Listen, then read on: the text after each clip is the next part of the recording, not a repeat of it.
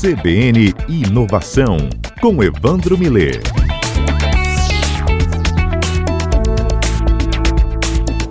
Bem, Evandro, hoje a gente conversa sobre Indústria 4.0 numa relação é que a gente poderia trazer, traçar né, aqui no Espírito Santo com locais em que tem a indústria aí tão avançada quanto a Alemanha.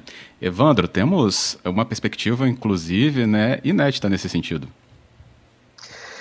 É verdade. O, quer dizer, a Alemanha é um dos países que criou essa expressão indústria 4.0.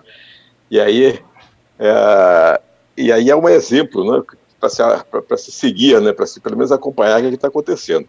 E o professor Luciano Reiser, é professor doutor pela USP e é, e é professor da, da UFES, do Departamento de Tecnologia Industrial, da Centro Tecnológico, ele foi fazer um pós-doutorado lá na Alemanha e, e, trouxe essas comparações e participou do projeto agora que foi que foi publicado na revista internacional sobre a comparação da indústria capixaba e a indústria alemã, sob o ponto de vista da indústria 4.0. E ele vai nos explicar aqui o resultado dessa pesquisa, o que é essa indústria 4.0, como é que, que, em que situação estão as empresas capixabas, as indústrias capixabas aí, em comparação com as alemãs. Vamos ouvir o Luciano? Está aqui conosco o professor Luciano Reiser. Boa tarde. Boa tarde, boa tarde a todos, tudo bom? Prazer falar com vocês, grande amigo Milene.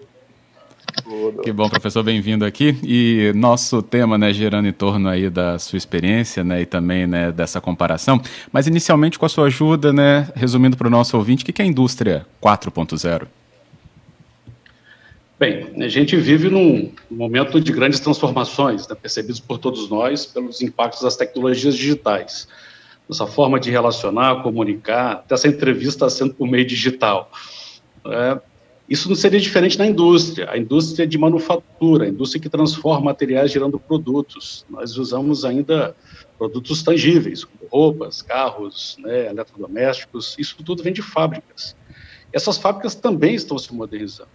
Então, como o Evandro bem disse, é, essa visão da transformação digital na manufatura foi definida pelos alemães como indústria 4.0. É, como as indústrias estão se modernizando, fazendo uso dessas tecnologias digitais, que são, na verdade, a realidade do nosso mundo atual. Então, de maneira muito direta, indústria 4.0 é a transformação digital na indústria. O que, que isso envolve? Envolve, na verdade, dotar as fábricas de modelos inteligentes. Tecnicamente, nós chamamos que é dotar de um modelo cyberfísico, onde as máquinas e produtos interage com o virtual dos softwares e dados. De maneira mais geral, é assim, entendeu? Entendido. E, e a gente faz a indústria 4.0 e aí o pessoal fica curioso. Quais são as outras três, então? 4.0, qual é a 1, 2 e 3? Boa. Essa é bem bacana contar essa história, Milena, sabe? Porque, por exemplo, se a gente voltar 200 anos atrás, a produção era toda manual, toda artesanal. Né? Então, teve um fato marcante na história, lá na Inglaterra, no final do século XVIII.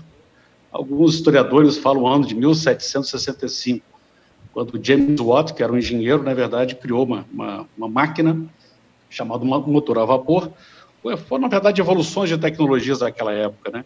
Que permitiu potência de eixo, ou seja, fazer uma série de trabalhos, como, por exemplo, bombear as águas água de, das minas de carvão, né, fazer os teários, ou seja, produção automatizada, mecanizada né, de, de tecidos. Isso revolucionou né, o mundo, né, gerando produtos mais acessíveis e baratos. Essa foi a primeira revolução. Então, essa máquina do James Watt, ela revolucionou, ela mudou o mundo, criando a industrialização. Depois, passado um tempo, é, no começo do século XX, outro fato marcante na história foi lá a linha de montagem né, atribuída à Ford. E passou a ter a produção em massa, a, produtividade saltou a números é, significativos. Então, de novo, os, os, produtos, especificamente carros, por exemplo, passaram a ser mais acessíveis, né, porque a produtividade permite isso. Né? Então, o, o processo de produção em massa criado por, por Ford, foi, na verdade, a segunda revolução industrial.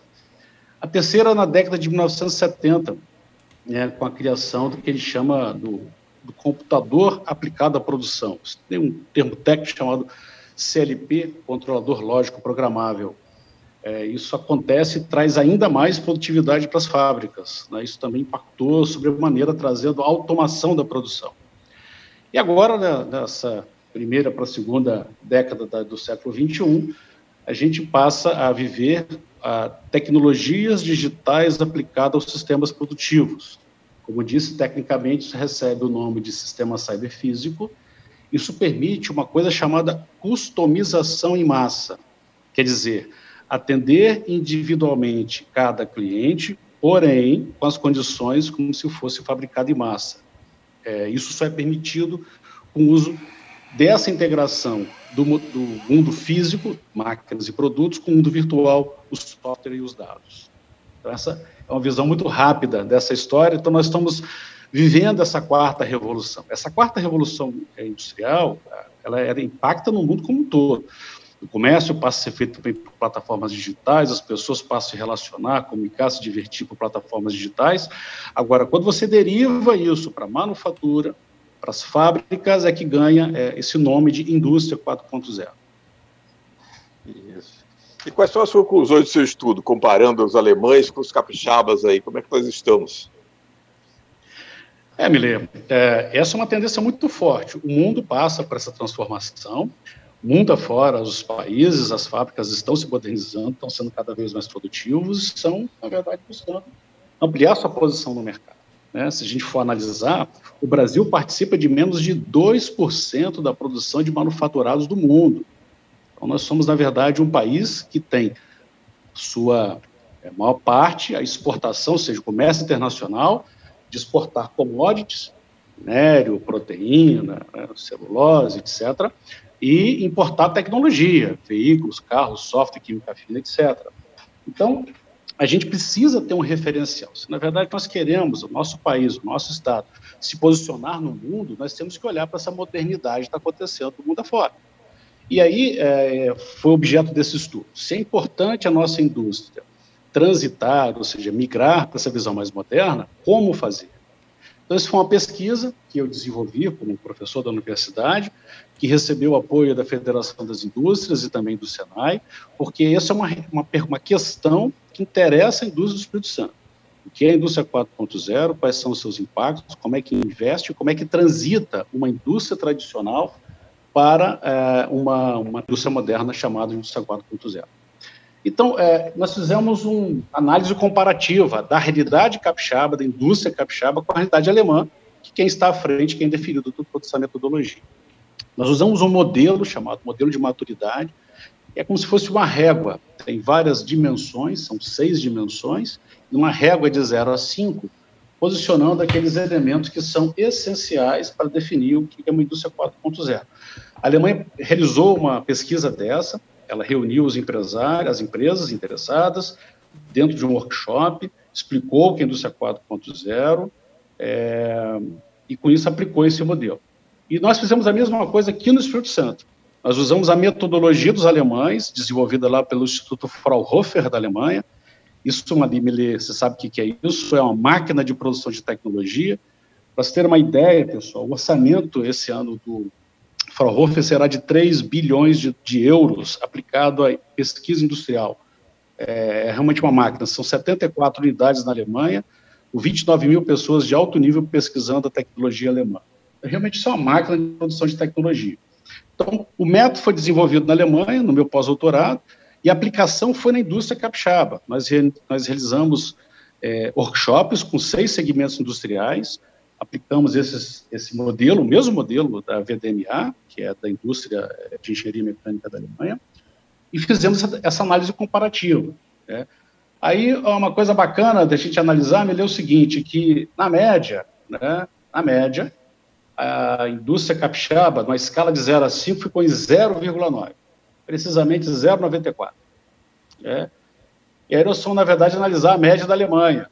Né? E aí dessa vez não foi um 7 a 1 sabe, Milê? Dessa vez foi um empate. Também tem o 0,9. Isso chama muita atenção. Como é que é, o país que é líder né, nesse tema, indústria 4.0, está no mesmo nível de maturidade, na média, com a indústria capixaba? Bom, a média é uma coisa curiosa. Se você bota a cabeça no forno e o pé no congelador, na média você está na temperatura ambiente. Mas, tecnicamente, você está morto, né?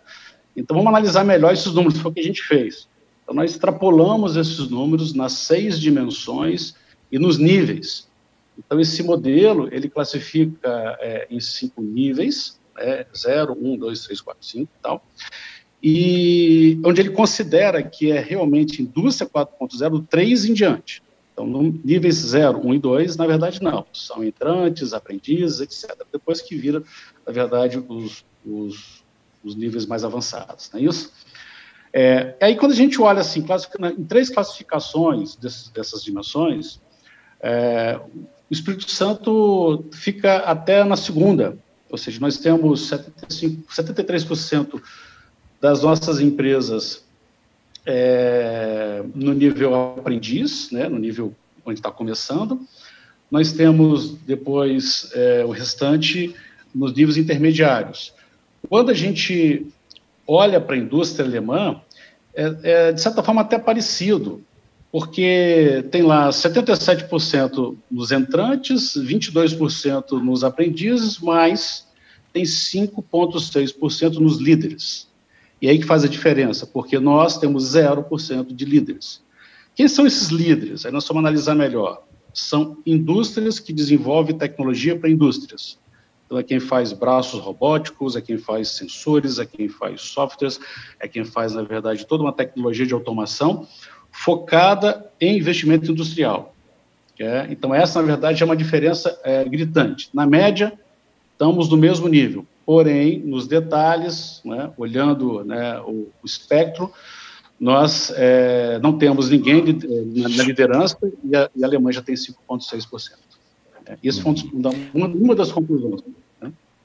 É, professor, agora nesse sentido, é, pelo visto a gente tem né, é, uma oportunidade de crescimento enorme. Isso vem também com é, a instalação né, de centros de pesquisa e de inovação aqui no Espírito Santo, ou seja, é, não é uma questão, parece mais lógica, né, de compra da tecnologia para implantar aqui. O desenvolvimento dela por aqui para as necessidades específicas faz com que, por exemplo, a gente avançasse nisso? Qual é a sua leitura sobre, então, essa, essa parte? Excelente colocação. Isso é um jogo novo. E quando o jogo começa, né, ele é mais ou menos igual para todo mundo, né, como se fosse assim. É lógico que os alemães têm vantagem sobre nós, com certeza, né, sobre vários aspectos. Mas nós temos oportunidades. Por quê? A parte, é, é esse modelo é muito interessante porque ele separa o lado físico do lado virtual. Né? O lado físico, o que, que é? São as máquinas e os produtos. Isso, de fato, você passa a embarcar tecnologia como sensores, como atuadores, como braços robóticos, né, como é, produção é, em 3D e outros, outros elementos tecnológicos. Ótimo. Só que tem um outro lado que ainda é, não está posto, que é a parte virtual, que são os softwares, os dados e, em especial, o que é chamado de serviços assistidos por dados. Nessas dimensões, os alemães também estão aprendendo como o mundo. Então, existe uma oportunidade muito grande de desenvolvimento de softwares industriais que permitam a interação com as máquinas e os produtos e as pessoas, gerando o que a gente chama de sistema cyberfísico. Então, é uma oportunidade enorme, chance para muita pesquisa, isso não está posto no mundo, e acredito que aqui no Espírito Santo, as nossas universidades, os nossos centros de pesquisa, né, os instrumentos que estão sendo criados, podem e devem trabalhar nisso. Ô, Luciano, me diga uma coisa, e você, das indústrias que você olhou, tem alguma que está mais avançada do que outras e tal? Você olhou plástico, bebida, mobiliário, vestuário, química, alguma está mais avançada dessas concepções de utilização das, das ferramentas da indústria 4.0? Sim, é, as indústrias, na verdade, algumas empresas chegaram até o nível máximo de 2 aqui no Espírito Santo, uma escala de 0 a 5, chegaram a 2. Lembrando que é considerado indústria 4.0 a partir do 3. Né? Então, algumas empresas estão bem próximas disso. Por quê? Porque elas têm, é, e a pesquisa mostrou bem isso, uma, um investimento significativo no que é chamado de operações inteligentes. O que, que é isso? Se envolve automação, envolve o software relacionado a essa automação. Então, muitas empresas, você pegar o setor de imóveis, por exemplo, aqui no Espírito Santo, Milê, fez investimentos muito interessantes nessa área, são linhas muito automatizadas, né? Então, isso destaca no modelo. Né? Se, perguntar, se você pegar também algumas empresas de alimentos, né, também fizeram investimentos muito interessantes também nessa área. são bem automatizadas, com muita tecnologia embarcada no seu sistema produtivo. Né? Então, são, são segmentos que destacam. Né? Algumas metal mecânica, não metal mecânica de serviço, mas metal mecânica de produção, de, de, de manufatura de componentes, também fizeram investimentos. Muitos estão com braços robóticos, já estão, na verdade, com sistemas integrados, já estão sensoriando as suas linhas. Então, isso também é, destacou no, na, nossa, na nossa pesquisa, né? a parte de é, operações inteligentes. Aparece é, como um dos pontos é, avaliação de maior nível que a gente tem, na verdade, nessa parte física. Né? É, então, isso demonstra que já tem empresas se movimentando nesse sentido. Né? Agora, por outro lado, Milena, é uma, uma, dimensão que nós estamos, assim, menor nível, que é 0,2, são serviços assistidos por dados. E, pasme, os alemães também não estão muito longe disso. Né? Os alemães, na média, também estão com 0,3, quer dizer, estão muito próximos disso aí. Então, existe uma oportunidade muito grande em cima de dados, né? de, de, relacionamento com, com, nós chamamos da cadeia de valor, tanto com fornecedores como com clientes, muito grande nessa área. Professor, quando você e, falou e, que o. Hum, só para completar aqui, Evandro, então, é, quando você falava que o jogo né, começava para todo mundo, e tem essa questão ainda né, de é, o que parece uma paridade, né, mesmo aí nessa parte aí da questão dos dados, é, a gente teria então que ter essa oportunidade de um momento, então, ainda assim, final de 2020, não que a gente vai ver para 2021, é, com investimentos nas áreas corretas, né, a inovação e o desenvolvimento de centros de excelência, poderia nos colocar, Espírito Santo, né, é, num patamar é, equivalente a de uma potência europeia, assim? É, temos que fazer um esforço para isso. Né? Não estamos, na verdade, muito próximos, não. Nós estamos um pouquinho longe, né? Especialmente nas condições de investimento. Né? As ah, condições, sim. por exemplo, na pesquisa, quando a gente comparou as necessidades é, da indústria alemã com as necessidades da indústria capixaba, foi bem curioso isso, porque lá, no, lá com relação à indústria alemã, eles estão, na verdade, preocupados, primeiro, com a relação econômica disso, ou seja, o benefício econômico, uhum. quer dizer, vale a pena investir nessa nova tecnologia, dotar de uma fábrica inteligente, né? É, pessoas competentes para isso, é, referências normativas né, e segurança. Isso apareceu claro na, na pesquisa alemã. Quando a gente olha para o nosso, né, os, o, o industrial capixaba está colocando o seguinte, olha, eu preciso de planejamento disso, eu não sei qual caminho, é, eu preciso, na verdade, de, de, investimento, de condições de capacidade de investimento nisso, né?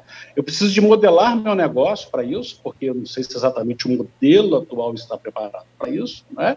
E saber como começar. Aí, pensando nisso, é, tem duas coisas muito legais que estão virando referência aqui no Espírito Santo, que é bacana a gente chamar atenção para isso. O primeiro deles é o Instituto Senai de Tecnologia, ali na Beira-Mar, é, que tem um referencial para isso. É, parte da minha pesquisa, ela teve também como foco criar soluções para a indústria capixaba. Então, nós criamos um modelo de transição, esse modelo é inédito, ele vai ser lançado no livro mês que vem, é o modelo de transição. Como é que sai do modelo convencional atual, né, para até chegar no nível 5, no nível 5 da 4.0. Então, nós dotamos lá no Instituto Senai algumas dessas tecnologias, inclusive com softwares que simulam uma produção industrial. Então, o empresário, antes de investir qualquer centavo na sua unidade física, ele vai para um ambiente simulado de indústria, ele vê, na verdade, todo o ambiente dessa indústria no, no, no virtual, ele simula a sua operação, vê os indicadores e toma a decisão de investimento. Né? Então, essa, na verdade, é uma referência muito bacana para o industrial capixaba. Né? E o outro, assim, pensando no alto nível, é, a UF está investindo no, no, que nós chamamos de I2CA, né? o Instituto de Inteligência Computacional Aplicada. É, isso é um, um, sonho, na verdade, da, da nossa universidade, junto com o setor produtivo nosso, de desenvolver inteligência artificial em alto nível para aplicar no nosso setor produtivo.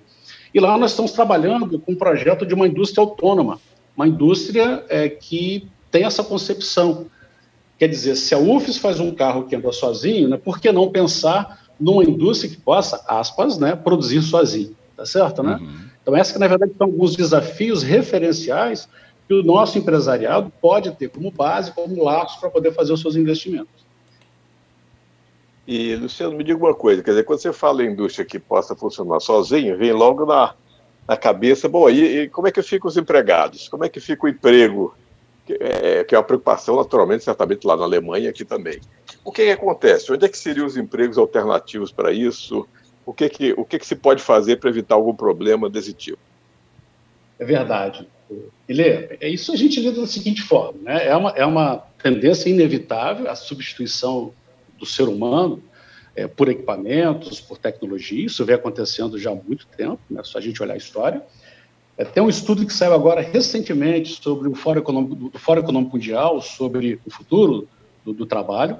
Ele fala que já agora em 2020, um terço das atividades já são é, realizadas por máquinas, né? então dois terços por humanos. Daqui a cinco anos o jogo empata. Então isso é uma tendência muito forte, ou seja, a substituição do trabalho humano é, pelo, por máquinas, por tecnologia. Agora, o curioso, quando a gente vai de novo assim, debruçar sobre esses dados, né, é a seguinte forma: há uma expectativa, porém, de se criar muito mais empregos do que, na verdade, destruir. Você tem uma ideia, o mesmo estudo fala que nos próximos cinco anos, 85 milhões de empregos, na verdade, serão destruídos. Que empregos são esses? Empregos que têm risco, empregos repetitivos, empregos que são facilmente automatizáveis. Né? Isso aí são empregos que, na verdade, vão ser gradativamente sendo substituídos pela máquina, pelo robô, pela inteligência artificial. Agora, vão surgir mais nove, outros 97 milhões mais de, de outro perfil. Então, a gente tem que pensar, da mesma forma que as nossas empresas têm que transitar para um novo modelo, o trabalho também vai transitar para um novo modelo. Ele, eu já tenho alunos né, lá da engenharia de produção que trabalham como cientistas de dados. Né, e essa é uma das dez profissões é, mais novas apontadas pelo estudo. Né, analistas e cientistas de dados. Tem alunos que trabalham dessa forma. Então, quer dizer, isso já está chegando perto da gente. Então, o engenheiro de produção, em vez, na verdade, estar preocupado com o sistema operacional, está preocupado com os dados, porque as máquinas vão estar operando esses dados. Né? É, tem, na verdade, já também robôs sendo instalados, mas precisa de fazer a curadoria desse robô. Se o robô dá a resposta confiável, né, que, que nos interessa. Então, é, em vez de ter o operador, vai ter o curador de robô. Em vez de ter, na verdade, um engenheiro de produção, vai ter um cientista de dados de produção. Então, quer dizer, essa transição de um para o outro está acontecendo.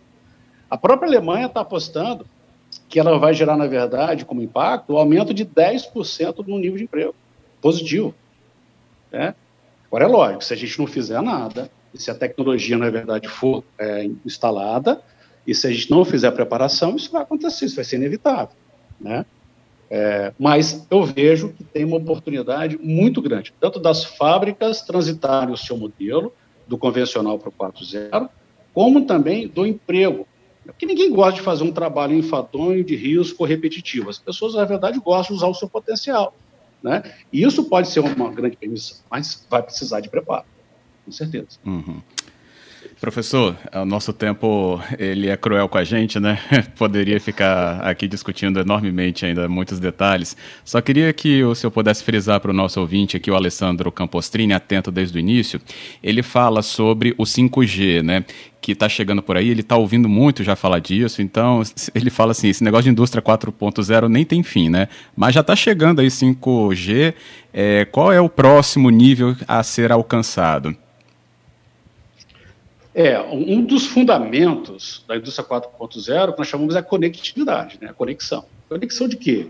De produto com máquinas, de máquinas entre máquinas, de máquinas com sistema, com sistemas com cadeia de suprimento, né? E com sistemas com, com clientes. Isso tudo passa por telecomunicações, é como se fosse vias, né? Então, usar o 5G para isso é, é a possibilidade da velocidade do volume. Então, nós poderemos ter um volume muito maior de dados transitando e muito mais rápido, então, da maneira de, do ponto de vista da, de ser instantâneo. A gente fala que uma outra característica dessa indústria é ser real time, né? ou seja, no tempo real. Então, o que está acontecendo agora, você sabe, está acontecendo na máquina, no produto, no cliente, no mercado, no estoque. Então, o 5G que vai possibilitar sobremaneira né, a adoção dessas tecnologias, né? porque de que adianta nós termos essas máquinas sensoriadas, a nossa empresa com o sistema cyberfísico, porém com a conexão ruim com o mercado, com o cliente ou com a cadeia de suprimentos. Então a 5G vai, vai possibilitar de, de sobremaneira toda essa tecnologia acontecer na realidade, e não está longe. Uhum. Beleza. Isso. Queria agradecer então, professor Luciano Reiser, pela conversa, toda a explicação, análise é, perfeita em relação a tudo que a gente discute neste mesmo quadro com todos os nossos ouvintes e o Evandro. Muito obrigado, viu? Eu que agradeço, foi uma honra participar e estou à disposição. Que bom, okay, professor. Obrigado. obrigado e parabéns, inclusive, pela iniciativa da pesquisa. Valeu, obrigado. É isso, Evandro. Obrigado também pela conversa. E a gente vai estar atento. Bem que ele citou aqui também levantamentos já feitos por nós com você, né, o, Instituto, o Instituto Senai e o papel da UFES em tudo isso. É verdade, é bom estar acompanhando, que a academia esteja acompanhando, que as indústrias estejam acompanhando, porque é uma mudança radical de tudo e rápida.